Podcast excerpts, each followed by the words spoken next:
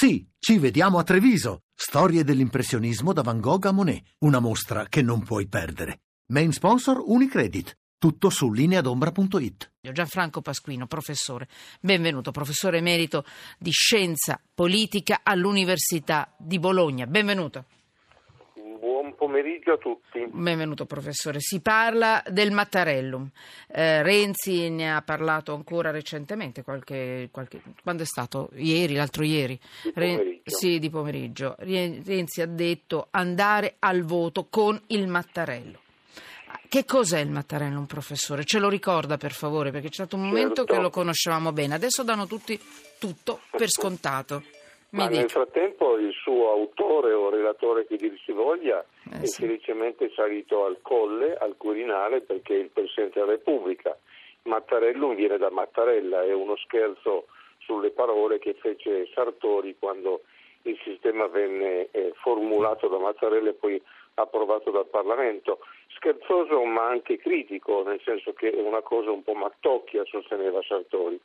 Il Mattarellum è una legge elettorale eh, che elegge tre quarti dei parlamentari in collegi uninominali, l'elettore vota un candidato e il candidato che ha più voti viene eletto.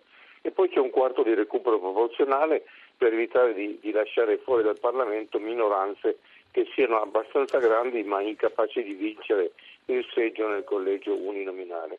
È stato il prodotto di un referendum elettorale che probabilmente ha votato anche lei, eh, cara Emanuele Falcetti, nel 1993 eh, e che eh, produsse un sistema che fu- avrebbe funzionato anche senza nessun intervento e infatti venne applicato al Senato.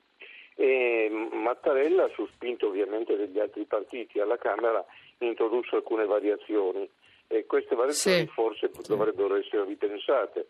Per esempio non dovrebbe esserci una seconda lista, ma il recupero di candidati proporzionali dovrebbe avvenire senza bisogno di un doppio voto per gli elettori. Dovrebbe esserci, secondo me, il requisito di residenza per evitare che ci siano i famosi candidati paracadutati, cioè uno può essere candidato solo nel collegio nel quale sostanzialmente vive, io direi da almeno tre anni, Sì. e bisognerebbe valutare alcu- alcune altre piccole cose, però se entriamo, come sento che si dice, nelle technicalities, chi ci ascolta probabilmente cambia canale. Però lei, può... grazie, lei è molto attento anche agli ascolti, la ringrazio. Però, professor Pasquino, come sa fare lei? Perché lei riesce, non so come, come faccia, come ci riesca, ci possa riuscire eh, a farci quasi divertire con, queste- con questi tecnicismi. Però. Lei che cosa mette sotto inchiesta? Perché sembra, così dicono, che questo Mattarellum favorisca poi le coalizioni ampie, ma instabili. Mm, Io È ti favo così. in- eh. incentiva la formazione di coalizioni preelettorali, nel senso che se vogliamo fare vincere Emanuele Falcetti in un collegio, presumibilmente in quello nel quale lei Eh, certo, risiede, certo. eh, eh, creiamo una coalizione che dice questa è la, no- la candidata migliore. Naturalmente la candidata sa che è appoggiata da quella coalizione e quindi cercherà poi di rappresentare quella coalizione una volta che entra in Parlamento, Sì. sia che sia la coalizione che vince, maggioranza, governo, sia la coalizione all'opposizione.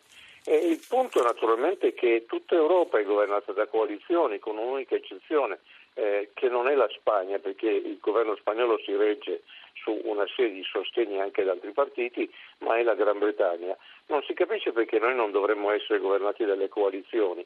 Il problema sono gli uomini e le donne, che siano un po' disciplinati, che, che si ricordino che hanno preso degli impegni con gli elettori e magari i regolamenti parlamentari che impediscono i trasformismi. Cioè se qualcuno lascia il gruppo... Lei sta parlando di un altro paese però adesso, cioè niente trasformismi, Sì, ma- ma persone ho educate, ci ricordiamo degli impegni presi. mm, Non ho rinunciato a parlare di un altro paese, Eh, però so. parlo di quest'altro paese agli italiani. Qualche volta una, una fetta consistente di italiani apprezza e magari si- già si comporta così e alcuni imparano e si comportano meglio. Perché bisogna impedire che chi viene eletto da, da una coalizione cambi la coalizione, cambi il gruppo parlamentare. Se lo fa bisogna togliergli le risorse, cioè non può fare lui un nuovo gruppo parlamentare, lui o lei, però in questo caso i trasformisti curiosamente sono in gran, di gran Eh. lunga più uomini che donne. E se vuole cambiare il gruppo parlamentare perde le risorse, gli togliamo l'ufficio, gli togliamo la segretaria e se ne va in, un, in uno stanzone grande insieme con gli altri trasformisti, un, una specie di girone dantesco, il girone dei trasformisti. Senta, mh, mm, professore, lei, perché un po' mi è sfuggito, lei mette sotto inchiesta qualcosa di questo Mattarellum? Che cosa non le piace, se c'è qualcosa che non le piace? Perché lei è molto positivo, secondo me, quando cioè, mette positività in quello che dice, quindi fa, alla fine ci piace quasi tutto quando lo sentiamo da lei, ma c'è qualcosa che invece non le piace, un, allora, sul quale è un po' critico? Voleva essere un complimento il mio, perché appena faccio i complimenti mi scuso, non sembrano mai complimenti. No, no, non si preoccupi, ah. giusto è giusto anche criticare quello che viene detto. Eh. Eh, io sono tendenzialmente realista e allora guardo a quali sono le alternative. Il Porcellum, se Dio vuole, la Corte Costituzionale lo ha triturato. L'Italicum si sono accorti tutti che era malfatto, era pasticciato, favoriva sostanzialmente il Partito Democratico, poi si sono accorti tutti di nuovo che forse avrebbe però vinto il Movimento 5 Stelle se si andava al ballottaggio e quindi quei due lì dobbiamo, farne, dobbiamo eliminarli in Mattarellum di gran lunga migliore di quelli. Dopodiché ci sono delle cose che non mi piacciono, il modo per esempio del recupero, che deve essere, ho detto, sulla base sì, del fatto che... Sì.